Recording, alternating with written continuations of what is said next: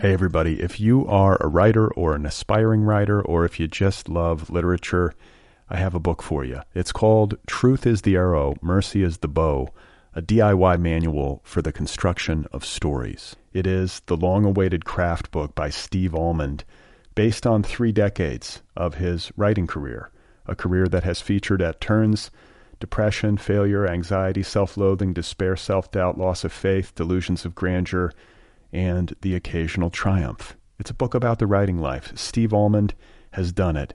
He has embraced it, the full catastrophe, and he has lived to tell about it. The Boston Globe says, quote, "This isn't just a book about writing, it's a book about honesty." And Richard Russo calls it, quote, "one of the best books on writing I've ever read. It's also the funniest by a country mile." Once again, it's called Truth is the Arrow, Mercy is the Bow, a D I Y manual for the construction of stories by Steve Almond, available from Zando. Go get your copy right now, wherever you buy books. This episode is brought to you by Shopify. Whether you're selling a little or a lot, Shopify helps you do your thing, however you cha-ching. From the launch your online shop stage, all the way to the we just hit a million orders stage. No matter what stage you're in, Shopify's there to help you grow. Sign up for a one dollar per month trial period at shopify.com slash special offer, all lowercase. That's shopify.com slash special offer. Hey, you guys, before we get started, a quick reminder about the Other People app. This podcast has its own free app. The Other People with Brad Listy app is available wherever you get your apps. It's free. It's the best and most elegant way to listen to this program, so you go get the app. It's free. You get it on your device. When you do that, the most recent fifty episodes will be there waiting for you free of charge. The most recent fifty episodes are always free. You have the app on your device. New episodes automatically upload to the app. You can download episodes to listen to while you're offline. It's very user-friendly, and uh, if you want more than fifty, if you want to get at the deep archives, if you want access to every single episode, more than four hundred and counting, anywhere you go at your fingertips, you just sign up for a premium subscription. Other People Premium, you sign up right there within the app. It's as cheap as seventy-five cents a month. seventy-five cents a month gets you access to everything, including my conversations with writers like Hilton Owls, George Saunders, Tom Parada, Eric Larson, Sheila Hetty, Roxane Gay, Heidi Julevitz, Maggie Nelson, the list goes on. Uh, Other People Premium. It's a great way to support the show. The Other People with Brad Listy app, it's free. Did I say everything? You are not alone. You have found other people. You and I have a friend in common. Every stupid thing that a writer could do, I've done. I think it's really beautiful. Jesus, dude, what a struggle, you know? It was incredible, you know, it's like your head exploded seeing what was really there. And now here's your host, Brad Listy. Just one person at just one time. Here we go again. This is it. This is Other People. Welcome to the Other People program. My name is Brad Listy. I'm sitting here in Los Angeles, California. I'm hot. I'm dehydrated. I'm lethargic. I'm listless. Increasingly disoriented. This episode is brought to you by Tweaked Audio. If you need some new earbuds or headphones, go to tweaked audio dot com, enter the promo code OTHERPEOPLE, O T H E R P P L. Get thirty-three percent off of any purchase at tweaked audio dot com. Get yourself some earbuds. Uh, get yourself some headphones. tweaked audio dot com. It's nice to be with you guys. Uh, I'm on vacation this week, meaning uh, physically right now I am on vacation. Imagine me on vacation. Uh, in the mountains of Colorado. I'm in the wilderness as we speak. But uh, the podcast is not on vacation. The podcast doesn't take vacations. The podcast is here for you.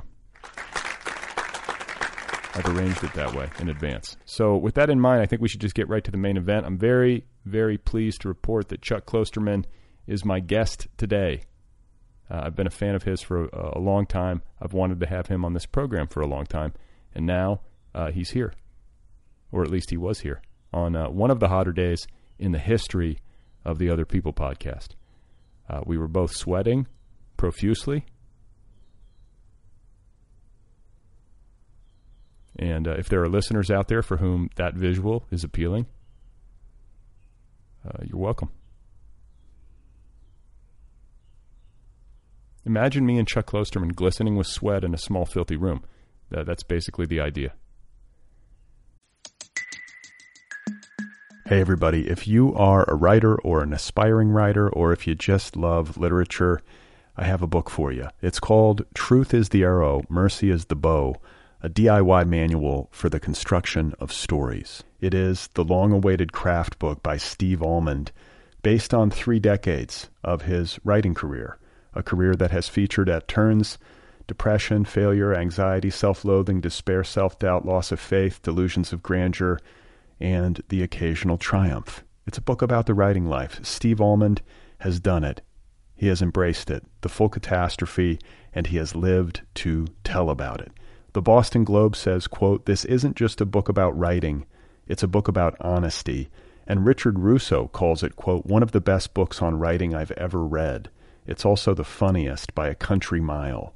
Once again, it's called Truth is the Arrow, Mercy is the Bow, a D I Y manual for the construction of stories by Steve Almond, available from Zando. Go get your copy right now, wherever you buy books.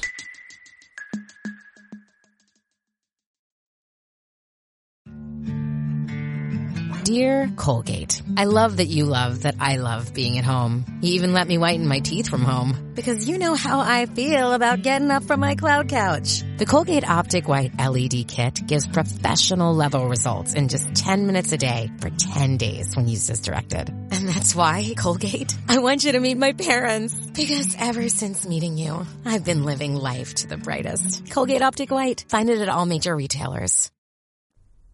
Chuck's new book is called But What If We're Wrong? Thinking About the Present as If It Were the Past. It is out there now from Blue Rider Press. Uh, just just great to have him here on the show. Uh, wonderful conversation from a great writer. Here he is, folks. This is Chuck Klosterman. I was saying this when, when we were standing outside. This is basically like sitting in a sauna with another man. Yes, this is definitely the hottest podcast I will have ever done. I, it's like a, it, it's it's almost sort of like some kind of physical challenge. Yeah, we can go shirtless if you want. Can, I've never well, done that. You know, I actually was sitting here going like, if if I start sweating and I take my shirt off, will that become part of the podcast? Shirt is fine. If you take your pants off, I'm probably going to get a little you know concerned. Okay, okay, uh, well, well, it's great to have you here. It's great to be here. I appreciate you coming out. Uh, you're on tour. I am. Yeah, uh, I mean, multi-city. Yeah, I kind of did the East Coast, then I did the middle of the country, and now I'm doing the West Coast. And, you, and you're living in New York? I live in Brooklyn right now. You do? You like it? Yes, I do. Oh. Of all the places I've lived in my life, that is definitely the place I feel the least weird. Okay. Because everyone there is kind of weird. Right. What yeah. part of Brooklyn are you in?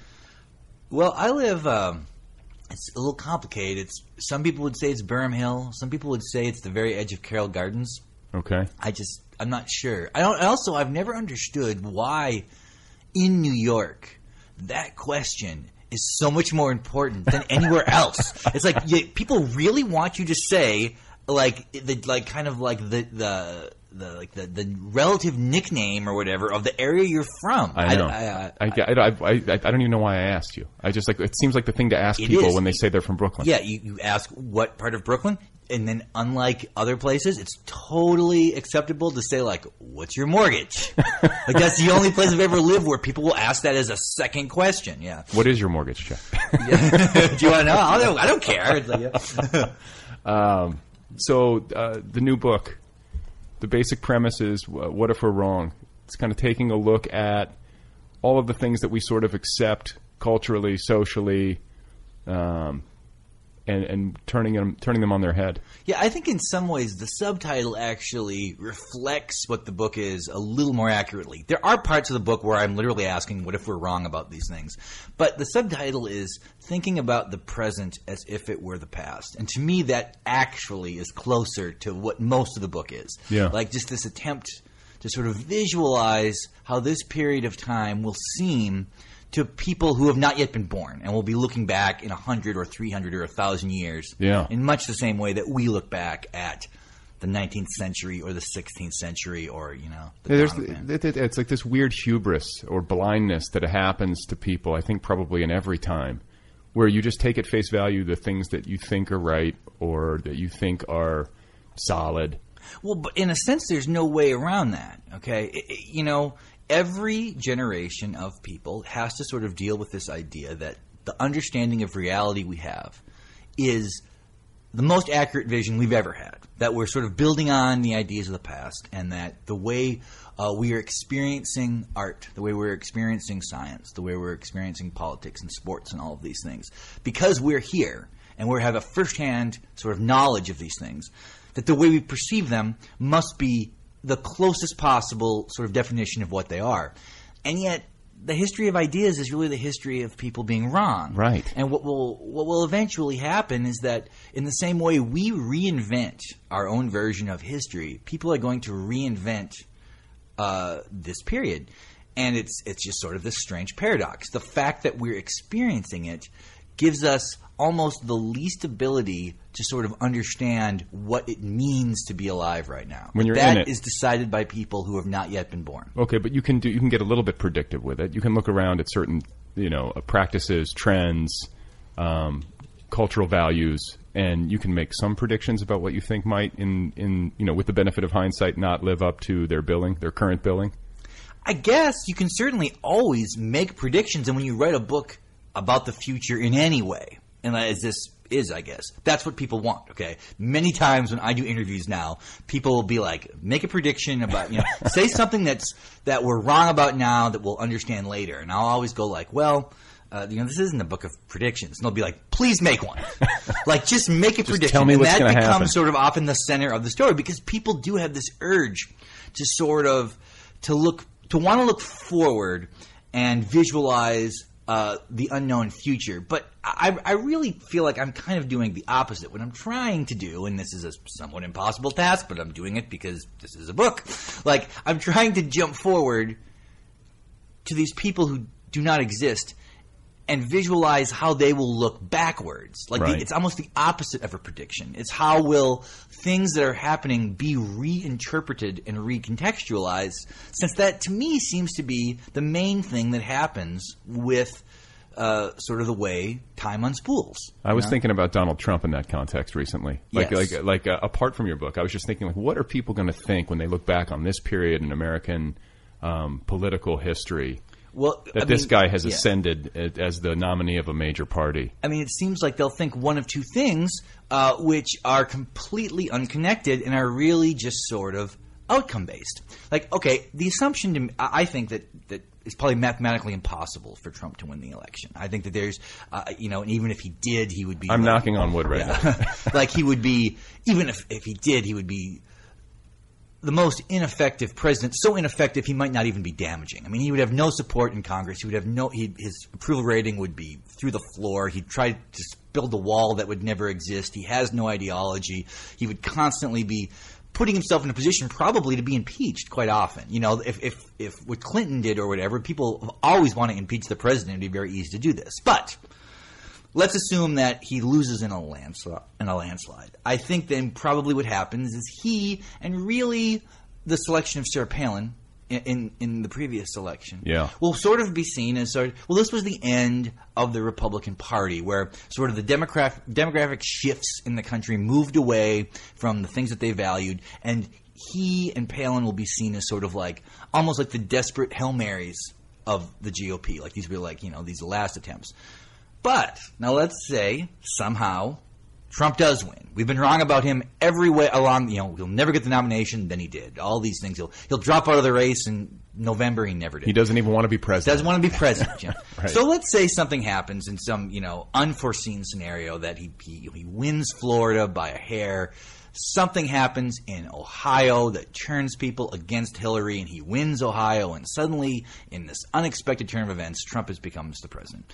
Well, then, I suppose, when people look back at this period, they will probably say, uh, you know, what the biggest issue in the country was at the time was identity politics and the discomfort with how that was changing the way day-to-day life was, so much so that they elected someone president whose main sort of philosophical contribution seems to be, I'm against this sort of kind of progressive language, or the idea of of identity politics being a valid form of expression regardless of what the merits of the idea. Like, I think then that, you know, so it, so he, what happens is how Trump actually does in this election dictates the memory, but not because people will say, like, well, he succeeded or he failed. It will say something different about the period. Yeah, you know? And the people. Yes. It's, I mean, that's a... Because anything that gets remembered, it's never for the thing itself. It's right. always for the ancillary sort of rippling effect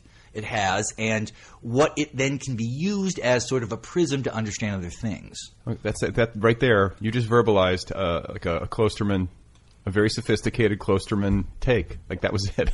I, I feel like you have a unique ability to synthesize cultural information and to get at uh, get at it at a deeper level than most people. Have you always been able to do that? Like, do you are you a consumer of culture? Um, you know, to a degree that exceeds the average person? Well, you know, I don't think that I am a – I don't think I exceed the amount I consume of culture. In fact, I know that I have certainly friends in the media who consume more than I do. Um, what may have happened is this, you know, uh, like uh, I'm from a farm, okay? Like I came from a farm outside of a town of five hundred people in North Dakota. So like when I grew up, we didn't have cable. What kind of farm was it? Dairy farm or – When I was very little, it was a dairy farm. Then we got into beef cattle, but it was mostly, when I was young, it was mostly crops. It was mostly wheat, barley, corn, beans. Now my brother still runs it, and it's basically just what are considered row crops, corn and beans. and yeah. Um, but the thing is, it was like unusually isolated, like significantly more isolated than the town depicted in Footloose. Okay, okay. like like was even there the, was there dancing? Uh, there was dancing. You could dance, but like you couldn't get M T V even if you lived in town. You yeah, know, yeah. Uh, there the, it, there was I think six cable channels or seven cable channels for the people who lived in town, but I lived out of the country, so I didn't have that. Um, radio was very limited. There was a Top forty station. There was an album rock station. Everything else was mostly country and. Um, The only way that I had access to books was was literally in the high school library. So what would happen is, is you know, I had to think about culture through what I had, you know. And for a long period, you know, sixth, seventh grade, I had five cassettes. So I would just listen to these five cassettes. Which were what? Well, it was Motley Crue, Shout at the Devil, and uh, Ozzy Osbourne's Bark at the Moon, and lots uh, of barking and shouting. Yeah, Van Halen's nineteen eighty-four. Okay. Uh, Def Leppard's Pyromania. And then Kiss, Animalize. Okay, and I would play these cassettes. So, and then also Z Z Top Eliminator. I guess I had another one there. So I, w I think maybe I got Kiss, Animalize later. But regardless, I would listen to these cassettes over and over again, and I would read the liner notes compulsively, and I would look at the covers on the cassette, and I would think about these things, and I would read things into these records that the artist could have never intended because this is all I sort of had. Yeah, you know? yeah. Um, now, I think that the consequence of that is that I am – it sort of molded me into this person who can consume very, very mainstream culture, like very straight culture, not counterculture stuff, just sort of normal stuff, um, but sort of work through the ideas in it the same way um, a normal person would work through art with that actual intention. Like, you know, if I think if I had been raised, say, in Minneapolis, I think that I would be in many ways very different uh, – as a critic, because I assume that my friends would have – okay, like when I went to Spin Magazine and I f became really very close friends with the people who worked there, it was just this thing that I, I never – I couldn't believe there were all these people who were so much like me. But when, when we talked about our high school experiences, they tended to be the kids who were into, you know, Husker Du and the Smiths and the Cure and these kind of interesting things. They gravitated toward that. Right. I bet I would have too if I would have had the chance. But because I didn't, like – Axl Rose was the most interesting cultural figure in my life. Yeah. That he was contradictory and that he seemed sort of political without having political ideas and stuff. So I thought about that. So that may be – I mean, what you're asking is a very flattering question. I don't even know if it's true, but if it is, I bet it's because of that. Well, no, but it makes, yeah. it makes kind of a weird sense. Like I, I think at first blush you might think to yourself, oh, somebody who's this um, capable of um, – I don't know, synthesizing, processing all these different cultural uh, forces and coming up with really interesting insights into them would be benefiting from an abundance of intake. But the in truth, it's actually the product of having been limited. Oh, it was a, th that that obstruction was a huge benefit. Yeah. The other benefit was that, you know, I worked in as the daily newspaper reporter for eight years, and you're kind of constantly doing that. Like you go out to, to do a story on someone or something, and you get back to the office, and you know in that in those days it was column inches. It wasn't words. You'd be like, we have ten column inches for this story. So you'd be like, well, I need to explain this complicated thing in an interesting way in a limited amount of space. So the key is figuring out what really matters about this. Yeah. Not just reflecting exactly what happened, but sort of trying to figure out what about this thing has merit outside of itself. So I think that helped too. I really do feel like working at newspapers is a very good way to learn how to write. Yeah, uh, absolutely. It's a dis- uh, it's enforced discipline, deadline, but it's also concision. Yes, and and the thing is, it's like you have all these rules, like you know, you can't. There's language you can't use, and you got to use short paragraphs, and you got to use inverted pyramid, and all these things. But because it's coming out every day, and it's a it was a very complicated process, at least compared to internet publishing, it was much more complicated. If you stay within those rules, you do have a degree of freedom. You know, because they don't, they're, they're not in a position where they can sort of rethink right. what you're doing. You know? Yeah, yeah, yeah. So let's go, let's go back. I want to talk a little bit about how you got to where you are, you know, like what happened, um, you know, on the farm. And oh, way back then. Yeah. Okay. Let's, let's, yeah. I mean, like, let's get started. Like you, you said you had access to books in your high school library. That had to have been formative. But like, when, when did the light go on for you? When did you start to think that you were going to write?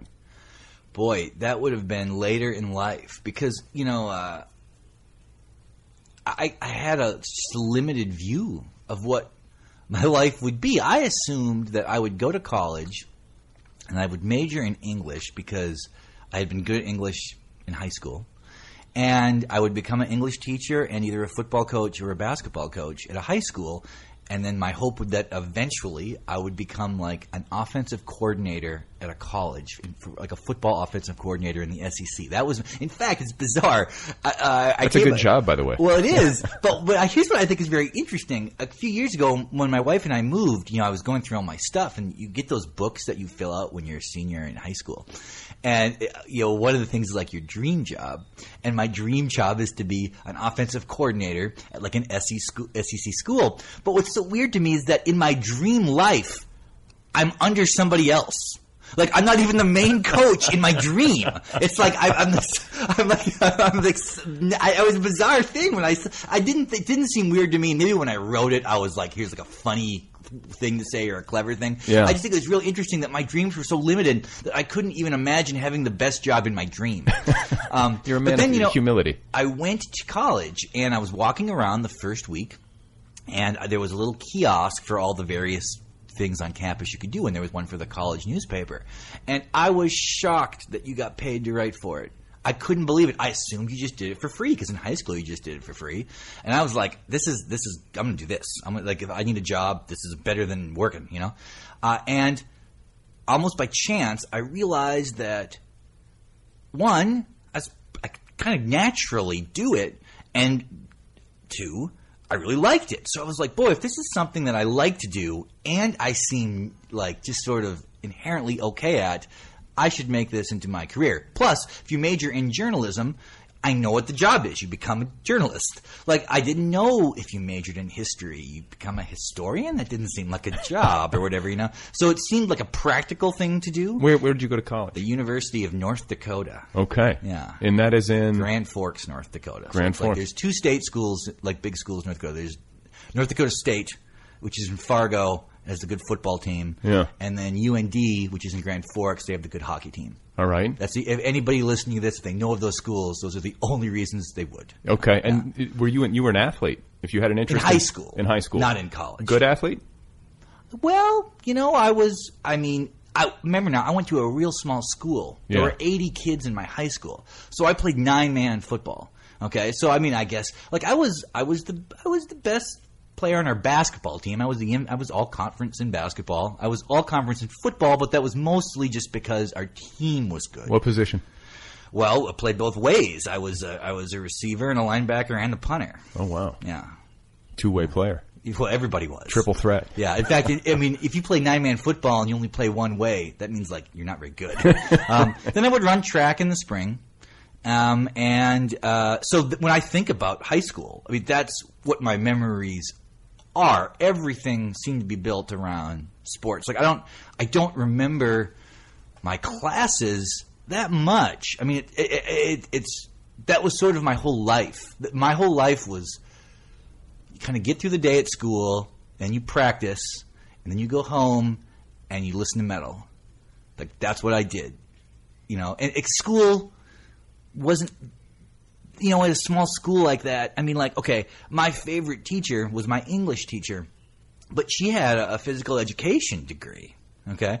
Um, you know, and, and she was a good teacher, but I remember going back at when I was in college, and I went back to see her, and I was like, uh, I just read this amazing book. I read The Trial by Franz Kafka, and she had never heard of it or him.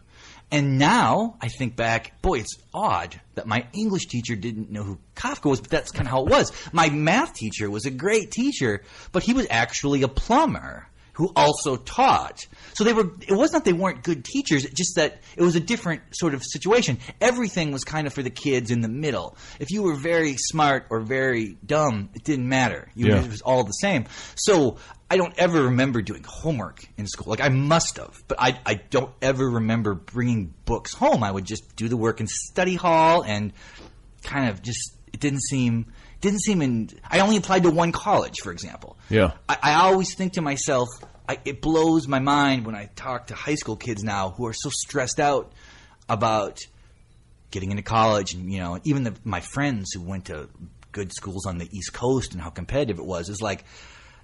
I took the A C T.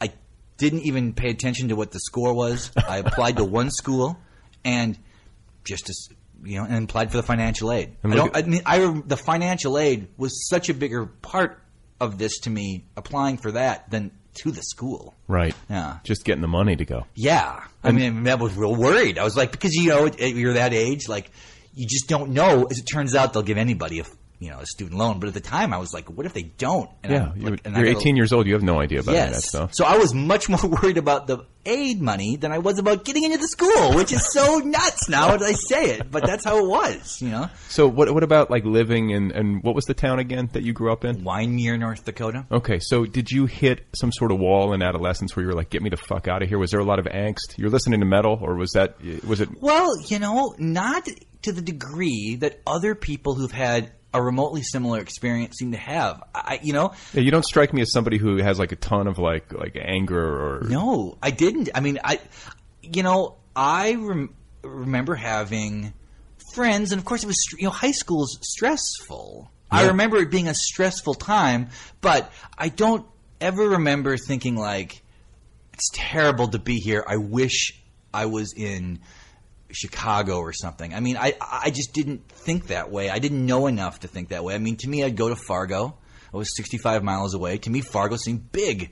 Like, you know, you could I could go into the record store and find albums that I hadn't read about. To me, that was an, a surprising thing. I because I felt like I normally would know this stuff and I'd be surprised. You know, um, I.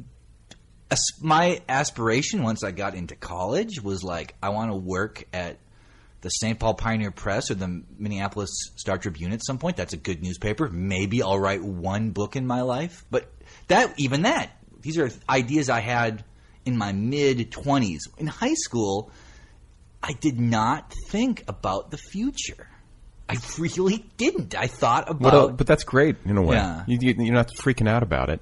And you're not like setting yourself up with all these like grandiose plans and, and like markers in your life that you then it creates a lot of stress. Plus, you know, I I had I never had never met a writer until like I took a job in Akron, Ohio at that newspaper. I met a few people who had written books. Prior to that, I'd never met one writer. I mean, there just aren't a lot of writers from North Dakota. Now, weirdly, there's two from my hometown. A, a girl three years younger than me uh, ha, has written a book about uh, like realizing she was a lesbian growing up in this place. And it's interesting because her experience then did feel much more, I think, claustrophobic. And she, you know, but because I was like pretty standard, yeah, you know, like I, I didn't have any uh, big issue outside of like, oh, I wish girls liked me, or I wish this specific girl liked me, or.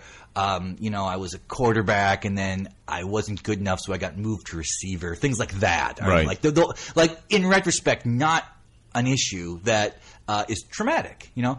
Um, my dad had had a stroke when I was about ten or eleven. Jesus. Um, like and he recovered, but, I mean, it, he was never the same. It, it affected him emotionally. Uh, you know, and he'd been a very – both he and my mother had been very stoic people. And so, so my brother took over the farm. But as a consequence, like, I never had an adversarial relationship with my parents. I went out of – I was the seventh kid in my family. Oh, my God. My older brothers and sisters, I'd, I'd been able to watch them. Like, my oldest sister's eighteen years older than me. So I was born in June. And she moved out of the house in August, okay? So I, you know, lived with her two months. But I'd seen their experiences with my parents. And I just thought, boy, I just wanted to be the easy kid for them. I don't, you know, they were getting older and stuff like that. So I just sort of kept to myself and didn't try to and tried to stay out of trouble. And uh, that was sort of my memory of – like my memories of high school is being in my room a lot and just, you know, um, be, you know, I – Were you the, wait, you were seventh of seven? Yeah. So you're the youngest. Yeah. That's like, and that's, is this one of those things where it's like seven kids to help work on the farm? Or is this a religious? Well, we were just Catholic, so oh, okay. That's just how it goes. I mean, there's, I have five, the, the first five kids in my family are all lumped together. Like, you know, my oldest sister's eighteen years older than me. My oldest brother's is seventeen years older, and then my next sister's sixteen. So my mom essentially had three kids in three years. Jesus. Okay? And then there's a little gap where I guess she was tired, and then there's two more, and then there was a seven-year gap, and then there's me and my sister. So okay. It's like there's so it's like three, two, and two. Now, are you close with your uh, siblings? I, I, I yeah, I mean, I have good relations with them. I mean, I'm not close the way I guess. Some people seem to be with their siblings. Like my wife's best friend is her sister. Right. Um, but there's only two of them. Um, Are they geographically close? Is there proximity? Three live in North Dakota and four live throughout the country. So um, not really. They're not re- – we're not – you know. And they're just on the phone a lot. Yeah. And now you know no one talks on the phone anymore. Right. They're just texting. Not even it's that. It's almost like the relationship stays static. I mean we're not – This is one thing that I just I, I guess I thought was normal until I I you know met other families or whatever. But like when my wife comes home to my place at Christmas or Thanksgiving or whatever, um, she's always like I think in some ways confused and at times uncomfortable how we don't talk the way other families talk. Like when I go to her, she's from Portland. When I go to see her family, it's almost like being on the radio.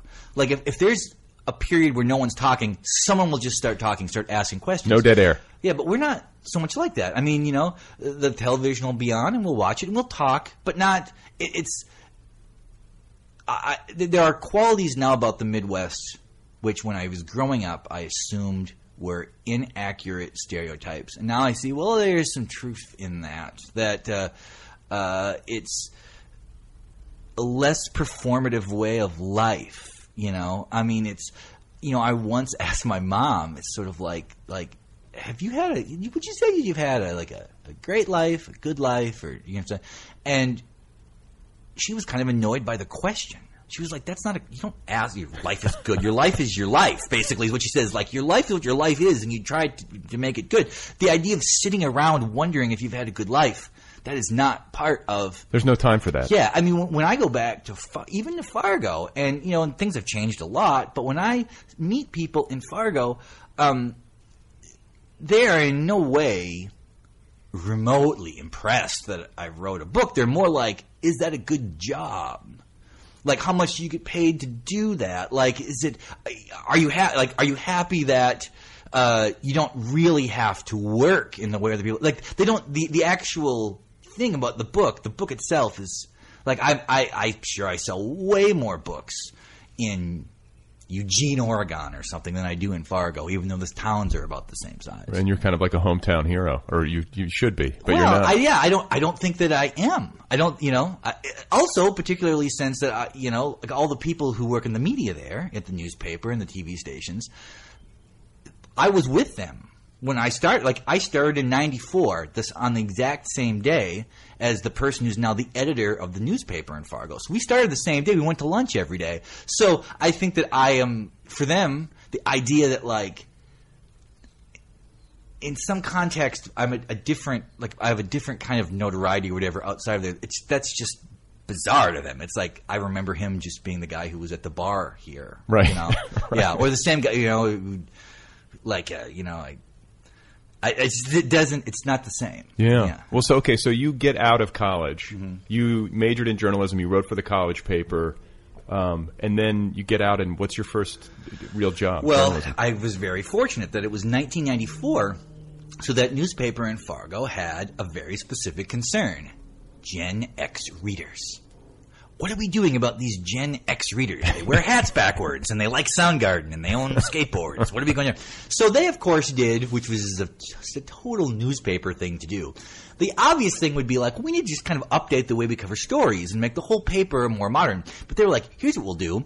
Every week we'll have a sixteen-page insert called Rage, and that will reflect all these. So I got hired immediately to do this section called Rage, and it was like... By yourself or with, with people? Pretty much. I mean, the first week I wrote eighteen stories. Next week I wrote sixteen stories. The week after, eighteen again. Like, I'd fill the whole thing myself. Wow. And, of course, in some ways it was terrible because, like, I was the movie critic and the rock critic and the T V critic and the feature writer and you know, I was doing, you know, it's the but, same voice. But what an education. It was. It was like woodshedding, and they say in music. Like, that's the equivalent. Working that job was the equivalent to like going in a room and trying to play Eruption on guitar every day for a year. Yeah. Um, so I did that for four years, and then um, I I thought it was time to, to like to move on or whatever. Like I just had kind of covered everything in Fargo, and I was ambitious, and I was twenty-six, and I was like, I'm ready to do something else. So so I applied for a job at the Saint Louis Post-Dispatch to be the music writer, which is a job in retrospect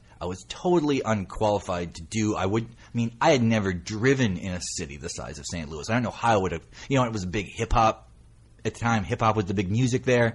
And, you know, I knew as much about hip hop as a white guy from North Dakota who grew up in the eighties. I mean, like, I knew more than the average person, but probably not enough to cover it. Somehow, though, I ended up being the runner up for this job. And the guy who doesn't hire me is a great guy. And he calls me and he's like, you know, I think you need to move on, but, uh, but you're just not this job, you know. And uh, I was I thank him, and I said, so who did you hire? And he was like, what do you care? And I was like, well, I'm just curious. And he's like, some guy from Akron, Ohio you've never heard of.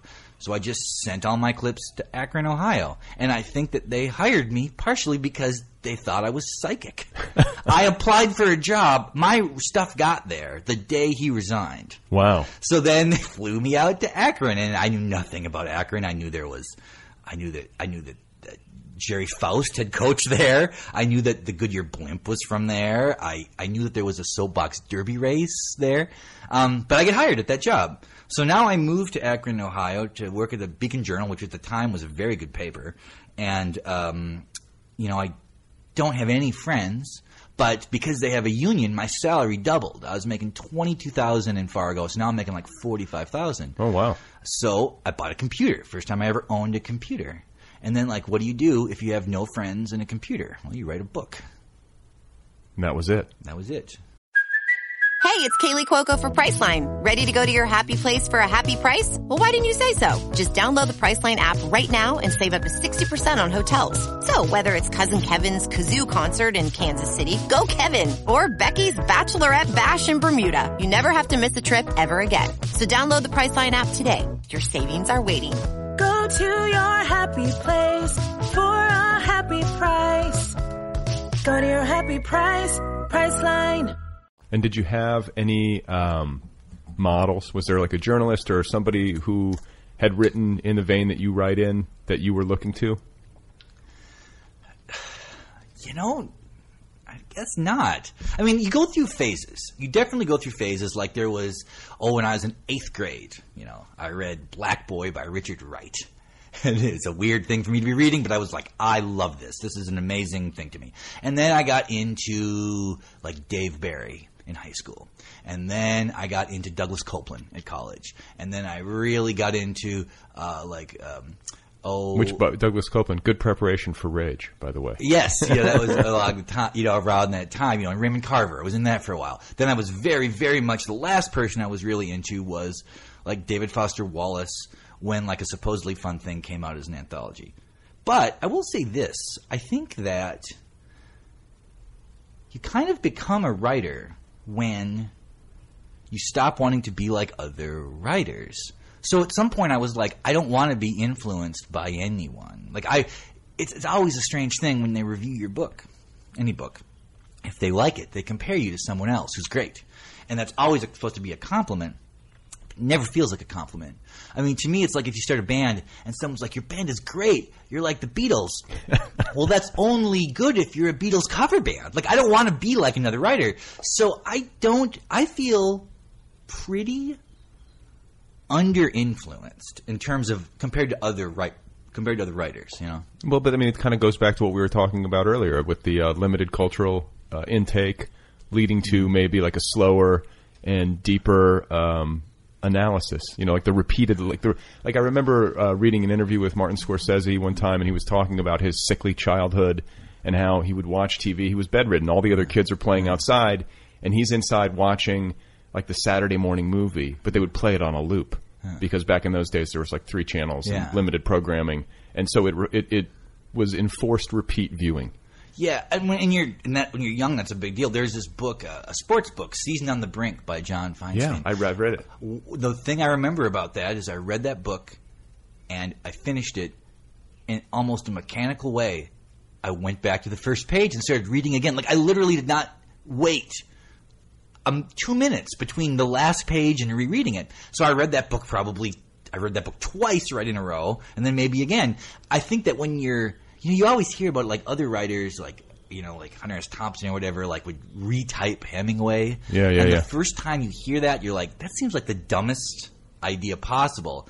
I kind of think I get that now. I mean, I never did that, but I can understand. Yeah, you like learn the mu- you learn the music. Yeah, because the thing is, you got to learn the rules if you want to break the rules. I mean, like with anything. Uh, I, I suppose, though, I, this is kind of an arrogant thing to say, but I just I think I like about writing is that I can literally control the reality. That whatever I, however I make it, is what it is. So the idea of being influenced seems like a bummer to me. Like I, I don't. I'm not the kind, and I and I'm not criticizing people who are like this. I think because I think for especially with novelists that this tends to be the the way that it usually works is that like you want to write a book like The Great Gatsby or you know whatever the case may be, whatever book you love, and and you want to do your version of that. But I I'm not like that. I want there I want it to be the first of whatever it is. Yeah. Yeah. Well, I mean, and I, you know, you have to have some sort of education. You have to have some sort of influences, but um, you know, it seems like you, you stop being a cover band at some point, and you have to start playing. You know, making your own music, writing your own books, and um, do you feel like you did that on your first book? Like when you when you were living in Akron and were sort of in isolation. Like I, did... I just felt like I had never seen a book like this, and I'd always wanted to find that book. I'd all you know because I was of course I was always reading music books. I mean, really since high school, I always really compulsively read them, and there were just books about every kind of music, jazz and punk and you know alternative country. But there had never been a book about metal that I felt seemed like the experience that I had had. Now, by this time, I had sort of moved out. I mean, I still liked those bands, but I wasn't listening to metal anymore. I'd You know, like many people who went, I mean, I went to college right in the early nineties, so we all had made this shift where we were into Motley Crue and, and you know, Faster Pussycat and stuff, and then now we're in Nirvana and Radiohead and all these things. But I just remembered that that was such a meaningful experience to me and seemed to be that a lot of the smartest people I had known in college had the same experience. But there just wasn't a book like that. So I was like, well, I'm going to do it. And at the time, you know, it was so uncool to write about metal. Like, it's hard to describe this now because things have changed. But at the time, it was just insane. Like, people would lie about having listened to metal. I thought the only way I could do it was to write an academic book. So I wrote like a hundred and some pages that was like the sociology of listening to this music in a rural area. And I had the hundred pages, and I was like, well, I've seen books worse than this or whatever, so I'm going to see what happens. I'm going to send this to, like, Duke University Press. I didn't know agent or anything. You know, Harvard University Press. Just sent to academic presses. And I got a letter back from a woman at Columbia. And I, I just – I really wish I had this letter because I'd love to contact her. It was such a big deal in my life, as it turns out. She wrote me this letter and said, like, hey, I really like this. We can't publish it because you swear too much. And also because the most interesting parts of this book are when you talk about your own life, which I was sort of doing out of necessity. There is no academic precedent for writing about the band Rat. So I would just have to be like, my friend John liked Rat. And here's – Uh, but she's like, you should just you should just do that. So then I was like, well, I'll write another one hundred fifty pages that's basically memoir metal stuff. And then I chopped everything up and put it in chronological order, and that was the book. Huh. That was, you know, that's what it ended up being. And when we and you were writing it in the mornings before work, after night. work, at night. Yeah, I, I must have really wanted to do it. I couldn't do this now. I'd work all day at the newspaper. I would come home, eat, and then about eight o'clock start writing till about midnight. I, I did that for a whole book. I just it, I cannot believe that I did that. I would never do that now. But I must have had a lot of desire. Yeah. yeah. You had the energy. Yes, the energy too. Yeah. And so then you put the book together, you sent it out. I got an agent, a guy in New York, had a clerical job at a literary agency, and he was like, well, I can't get you an agent because I'd get one for myself if I could. But here's what I can do. I can put it on someone's desk because half these things they throw out after reading the cover letter. So I was like, well, okay. So I sent this manuscript in. A guy calls me immediately, and he's like, look, I, I just started doing this. I like have like two or three clients, but I want to sell this book. Um, you know, he was younger than I was. I was twenty-seven, I think, and he was, or twenty-eight, twenty-seven or twenty-eight, and he was a year younger. Um, and I was like, well, at first I was worried, am I going to get scammed? But there's no money involved. Right, right. So I signed the contract with him, and the first thing he says is, this was in May. He's like, well, first thing is, you know, nobody buys books in the summer, so I'm going to take this out in fall. And at first I was like, oh, man, like this is like, this is never going to happen. But he took it out in September, and it like sold in a week. Wow. For not much, twenty-five thousand bucks. But still. But when I had no money. Yeah. twenty-five thousand. I mean, that was the richest I've ever felt. Like, I just remember getting, you get the first half. I remember getting, like, you know, it was twelve thousand five hundred dollars, and then the agent takes the cut. You know, and I, so I got like ten thousand dollars and some dollars, and I paid off what I still owed on those financial aid loans. Yeah. And I just, I remember thinking now, it's like, if my car breaks down, I can fix it. Like, that was always my thing. If I had one thousand dollars in the bank, because I, I was doing okay at newspapers, but I wasn't saving money. So the fear was always like, what happens if my car just totally breaks? And I, you know, I was like, I'm, I'm secure now. Yeah. Or like, if I have some dental issue, I can get my T M. Um, uh, but so yeah, so that so that book got, you know, and it had a, it didn't sell great. I think it sold, you know, in hardcover, like seventy-five hundred copies or eight thousand copies, but.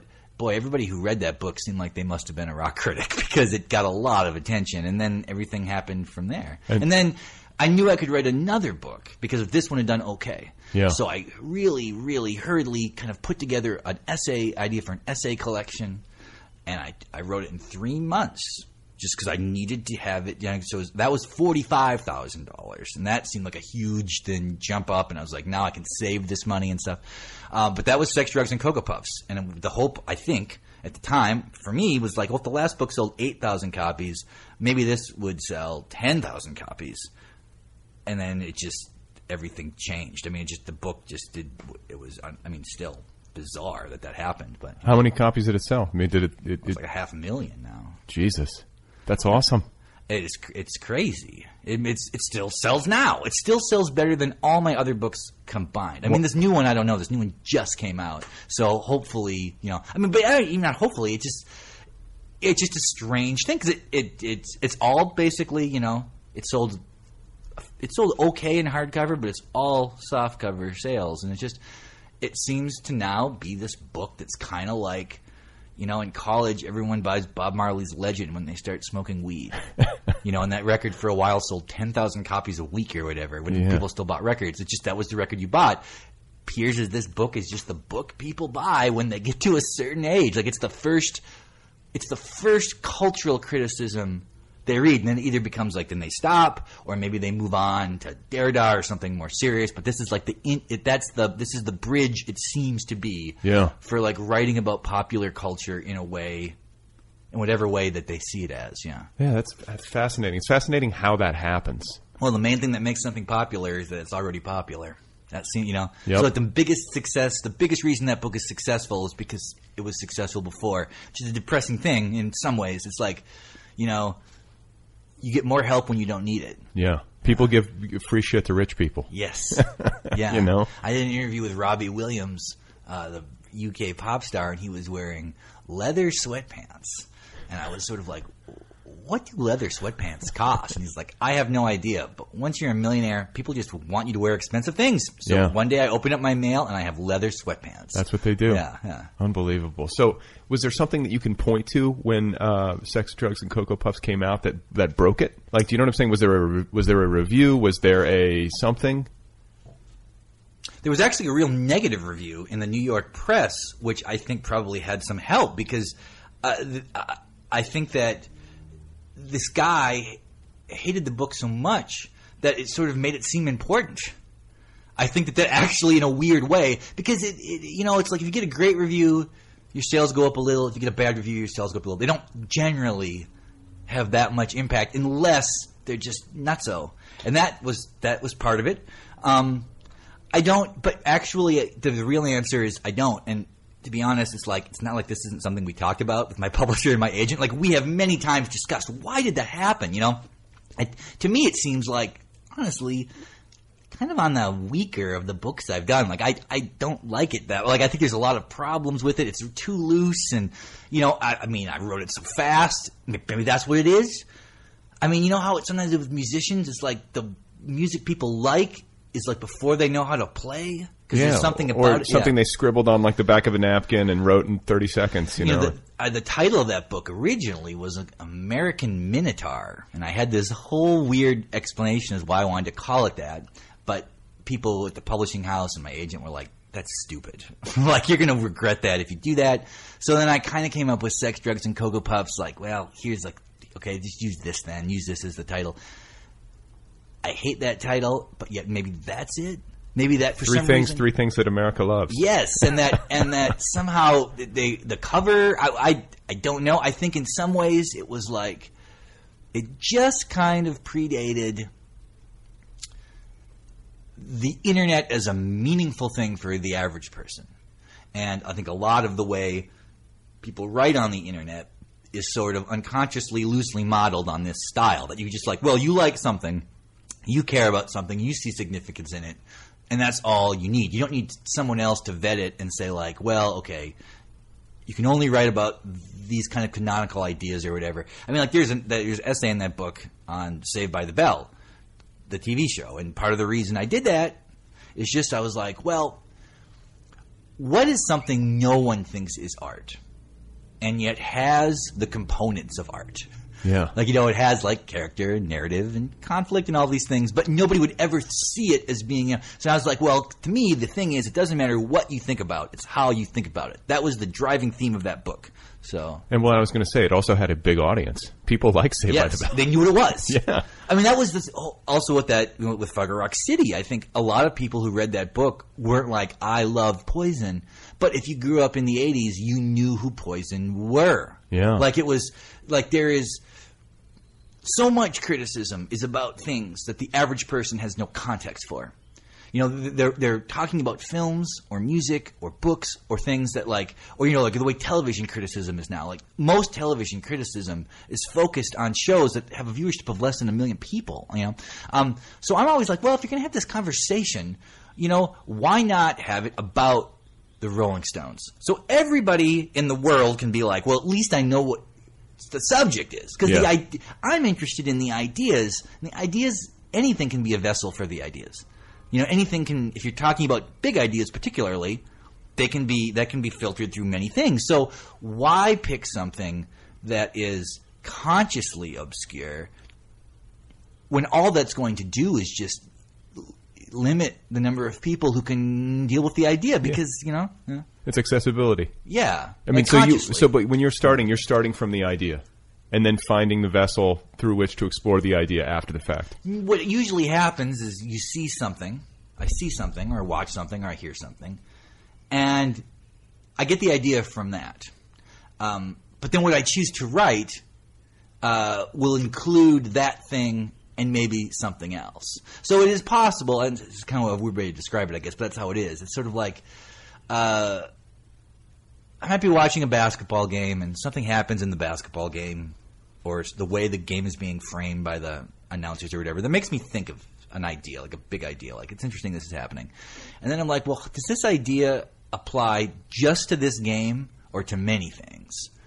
And usually the answer is many things. And if the answer is many things, then I write about it, and I write about many things. But I don't really know. It's it's not like I start with an idea and look for places to place it. It does seem to come out of the things. It's just that I have a real kind of capricious, unorthodox consumption pattern. Like there's... But it works for you. Yeah. I mean, I hope so. I mean, I'm always afraid it's going to stop. I mean, that's always my fear, that just one day it'll stop.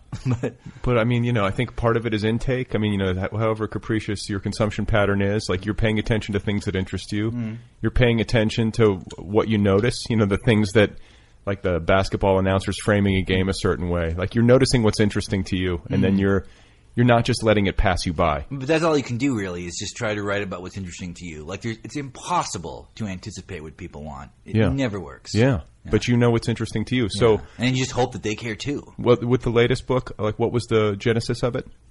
Did you have some sort of, you know, were you watching a game? Were you at a mm, concert? Well, I think in a way, I, I've there's like three answers to it. One is that I think maybe I've always thought about the world in this way. I never thought of it as a book, but I just thought I've always felt, even when I was a real little guy, it's like I feel like the way all the things that we accept about reality it doesn't seem I'm not secure in that, you know.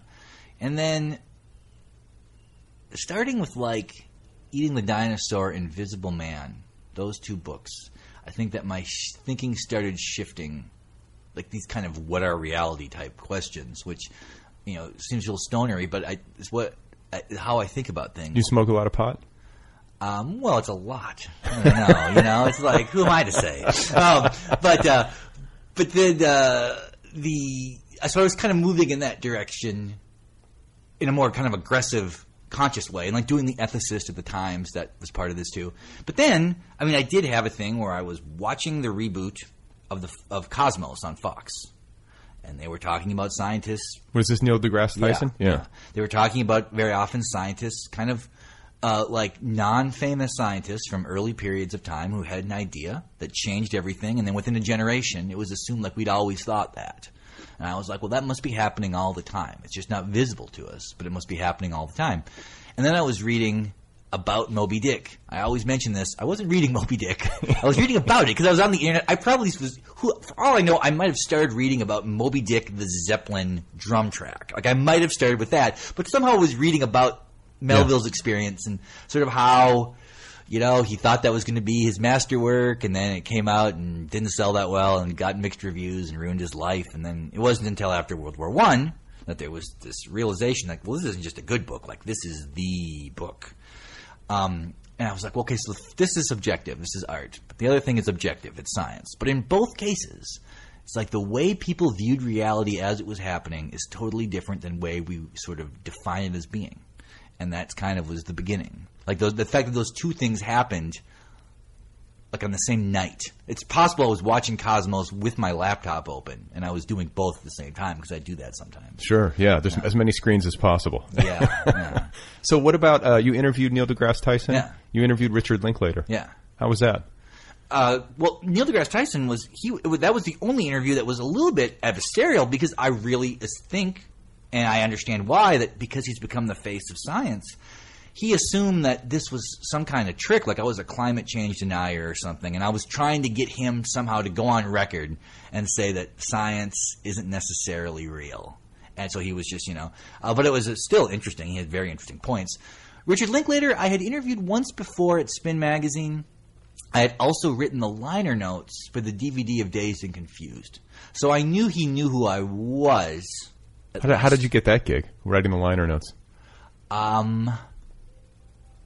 They contacted me. They did. Okay, so it wasn't like because he was, reached out. Well, I think what happened was it was put out by a company called Criterion. Yeah, yeah, yeah. And uh, I had a friend named Sean Howe, who's a he's a writer. He wrote a book on Marvel Comics. He's now writing a book on the history of High Times. He had worked at Criterion, and I think that what would often happen is when they were putting together kind of a deluxe edition of any movie, they go like, who are writers who might be interested in writing about this? And, you know, I had I had seen Dazed and Confused so many times. I mean, I used to date a girl, and we if we would we would just watch it, we just have it on, whatever we were doing, we would just have that on too. Yeah. So, um, uh, what is it about that movie? It's so comforting. It is. It it's really like, is. It's like I've heard it described. Like these are the people you like hanging out with these people. Well, and it's the kind of movie that because it's plotless, you don't have to worry about following anything. The music is really good, and it was. I mean, and I've just we were both the kind of people who, we were into seventies music. We were into everything you could be about in the seventies and that kind of life. We were into that life. Yeah, yeah. And um, uh, so it just became something that we did almost like. Uh, It was a way to avoid making decisions. Like, what are we going to watch tonight? It's like, well, let's just put this in and not watch it, you know? Yeah. Um, so they just said, would you do this? And I was like, sure, I'll write an essay for this or whatever. And I did. And and then uh, I had a hard time getting a hold of him because I didn't know how to get a hold of him for this. And f- but, you know, I, I had a relationship with Grantland. And uh, Alex Papademos, who's a very good friend of mine, had interviewed Richard Linklater, and I was like, did you have a contact person for him? And he was like, well, I have this person, and I just I ended up getting him. And he's a very busy guy. He was actually uh, – it was an interesting thing. We talked on the phone, and he was like sweeping the floor of his studio. I think I could hear the broom go swoosh, swoosh. It was great, but a great interview. Sure. And then he was like, hey, I so I just fin- – I said, like, what are you doing today? And he's like, well, I've just finished the rough cut of this movie that I think I'm going to title after a Van Halen song.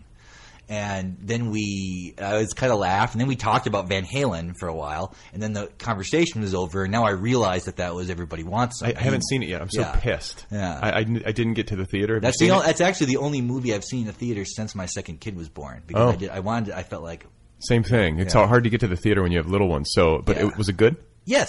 Yes. I mean the thing is though his movies are, are kind of a weirdly specific thing for me. Like – the movie Slacker, like I hate when people say, oh, like this band changed my life or whatever. But like I got to say that movie changed my life. Why? Like I was – I mean I just – okay, I was living in a basement apartment between my sophomore and junior year in college. I was living with a guy named Rex. And uh, I came home in the afternoon and he had – he was like fifteen minutes into it.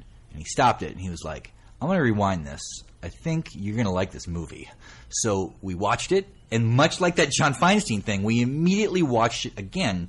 And I think for both of us, me at least, I shouldn't speak for him, but this seems crazy to say this now. Like, it, but it had never before occurred to me that you could have a story without a narrative. Yeah. I had never had that thought before. Like, it, like I was young enough. I was, well, I was twenty, I think, or nineteen. Um, and I was just like...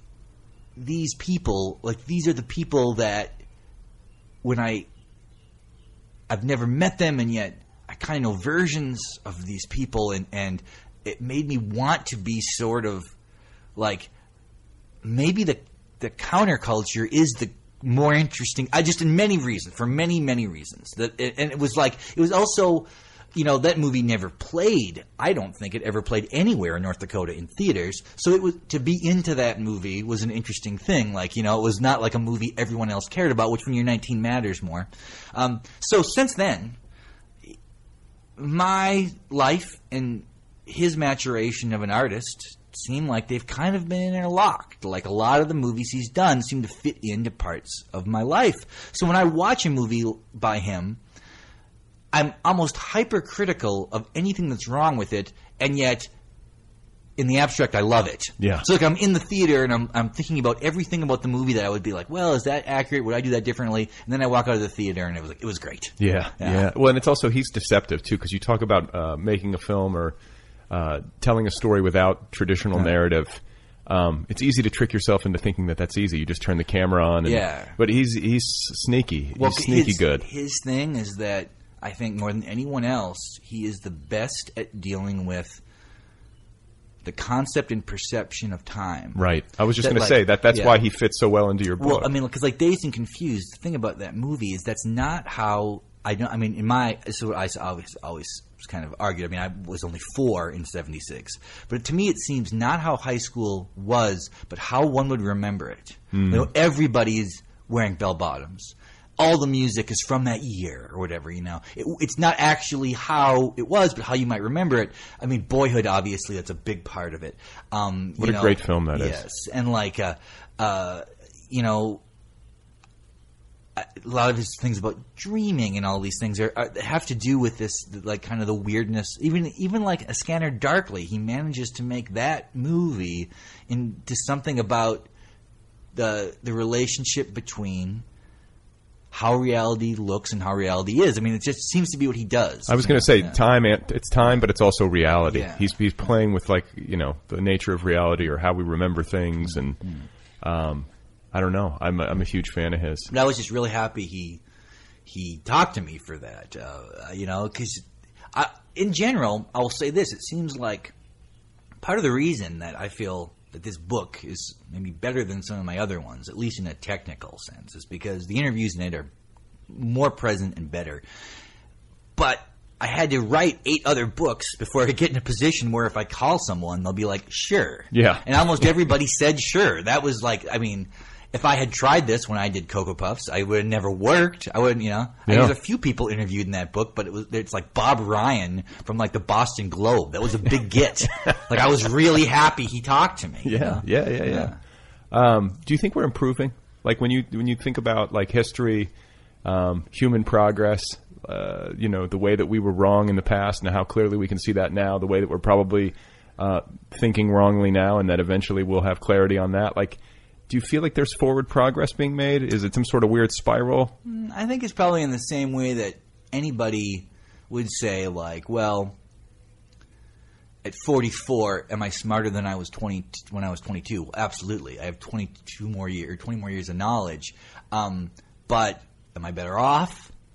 Like, uh, very often, the self-awareness and the knowledge makes you a more complete, but yes, yet less happy person. I mean, obviously, as society moves forward, we're compiling more information. Technology is improving in a superficial way. We are irrefutably better off, you know.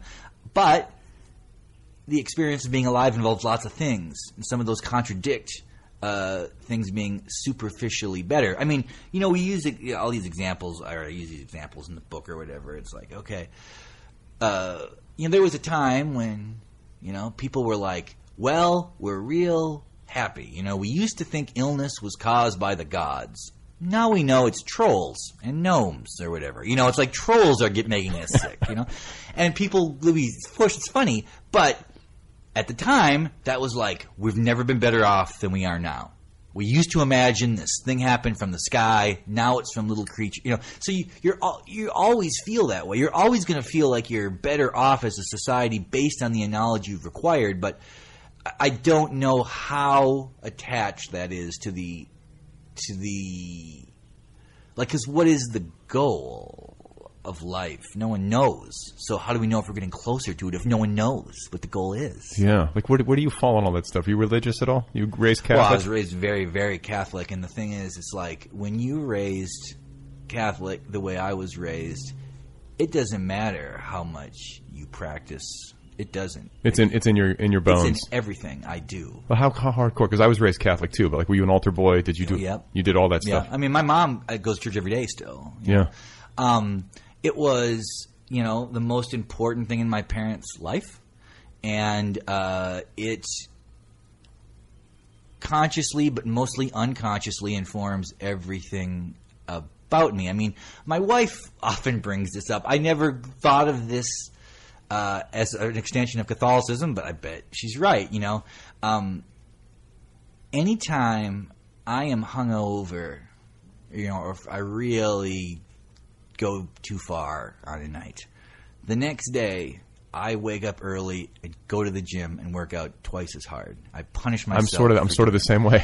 And she's like, that's so Catholic of you to do that. I do the like, same thing. I... I I do many things, I guess, that she kind of views as a kind of punishment for any pleasure I have that seems gratuitous, you know? Uh, I think the way I am with, like, money and stuff is inherently conservative, and somehow that is tied in to that. I uh, I am just – I don't know. It, it's it is – just is still a central part of everything about me, even things that have nothing to do with religion whatsoever. And of course, like anyone, you know, it's like it's, you get to a certain age and a lot of the ideas of any religion start being like, well, that makes no sense. And it's like, this is actually, this isn't just reactionary. This is probably socially detrimental, but it doesn't matter. It just does not matter. I mean, it's like if if you ra- if you're raised your whole life to believe that there is a tiger in the front yard and he will protect the house, but don't go outside because then he will eat you. And then at one point you realize, I've never seen that tiger. It's not like you just start walking outside. It's that's not how it goes. It's like yeah. the, the tiger is always there. He's in yeah. your head. Yeah. And so did you have like a break? Like, do you go to church at all? Well, I don't really want to talk too much about religion. Okay. If that's okay. Yeah, yeah, yeah. yeah. Okay. All right, man. Um, well, where are you where are you off to next? Like, talk about your tour a little bit. Well, okay. I, I did like, you know, like Boston, D C, Philadelphia, and New York, you know, the first week. Then last week it was Minneapolis, Chicago, and Saint Louis and Austin. And now today I'm in L A. And then tomorrow San Francisco. And then uh, Seattle and Portland. Then I go back to New York. Now I go. I also I go back every weekend to see my kids, which is makes this. I'm flying every day, basically. Oh my god! Um, then the next week when I'm back home after that, I'm doing the Daily Show this time, which I've never ever done before. Oh. And I have one more event in Brooklyn, um, and then that's done. Wow, yeah. That's a hell of a tour. Well, I, you know, the thing is, they don't really put people on tour anymore. So when they say, we want to do this, you got to do it. Yeah, absolutely. And I love staying in these hotels, man. Yeah. Boy, these hotels are nice. I have never stayed in hotels. And this fucking, night. in this garage. It's one hundred fifteen yeah. degrees. yeah. Well, listen, it's such a thrill to meet you. Uh, thank you so much for coming over. Congratulations on the book. Well, and thank you. Best and of I, luck with yeah, whatever's next. I'm flattered that you had me here. I appreciate it. Chuck Klosterman, ladies and gentlemen, go get his new book. It's called But What If We're Wrong? It's out there now from Blue Rider Press. You can follow Chuck on Twitter. His handle over there is at C Klosterman. He's also got a Facebook page, I believe. Thank you to Kill Rock Stars, as always, for the music. Uh, this song is called Fake Pajamas.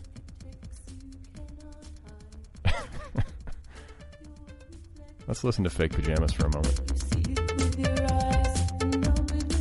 Imagine Chuck Klosterman and I sweating profusely in a small darkened room while this song plays. Don't forget about the Other People app. Uh, I talked about that at the very top of the show. It's free. It's out there now wherever apps are available. If you want to uh, email me, send me a letter. Let me know what you think. My address is letters at other p p l dot com. Letters at other p p l dot com.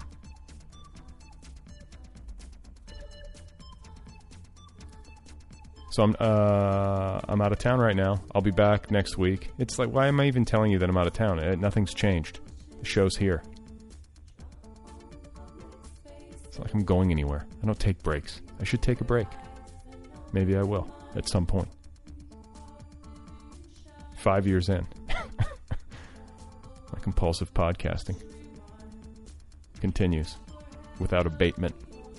Please remember that Anton Chekhov died in Germany and that his coffin arrived in Moscow in a freight car that was labeled Oysters, and that uh, Sigmund Freud ran his household in such a rigidly patriarchal manner that his wife was literally expected to have spread the toothpaste on his brush every morning. That's it for now. Uh, I think that's it for now. I'm going to wrap this up. It's very warm still. Thanks to Chuck Klosterman for guesting on today's episode. Go get his book, But What If We're Wrong? And uh, thanks to you guys, as always, for listening, tuning in, supporting the program.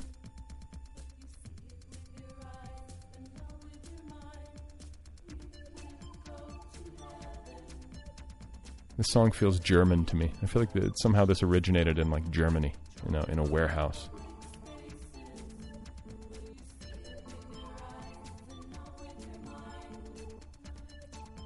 Imagine me dancing to this with Chuck Klosterman.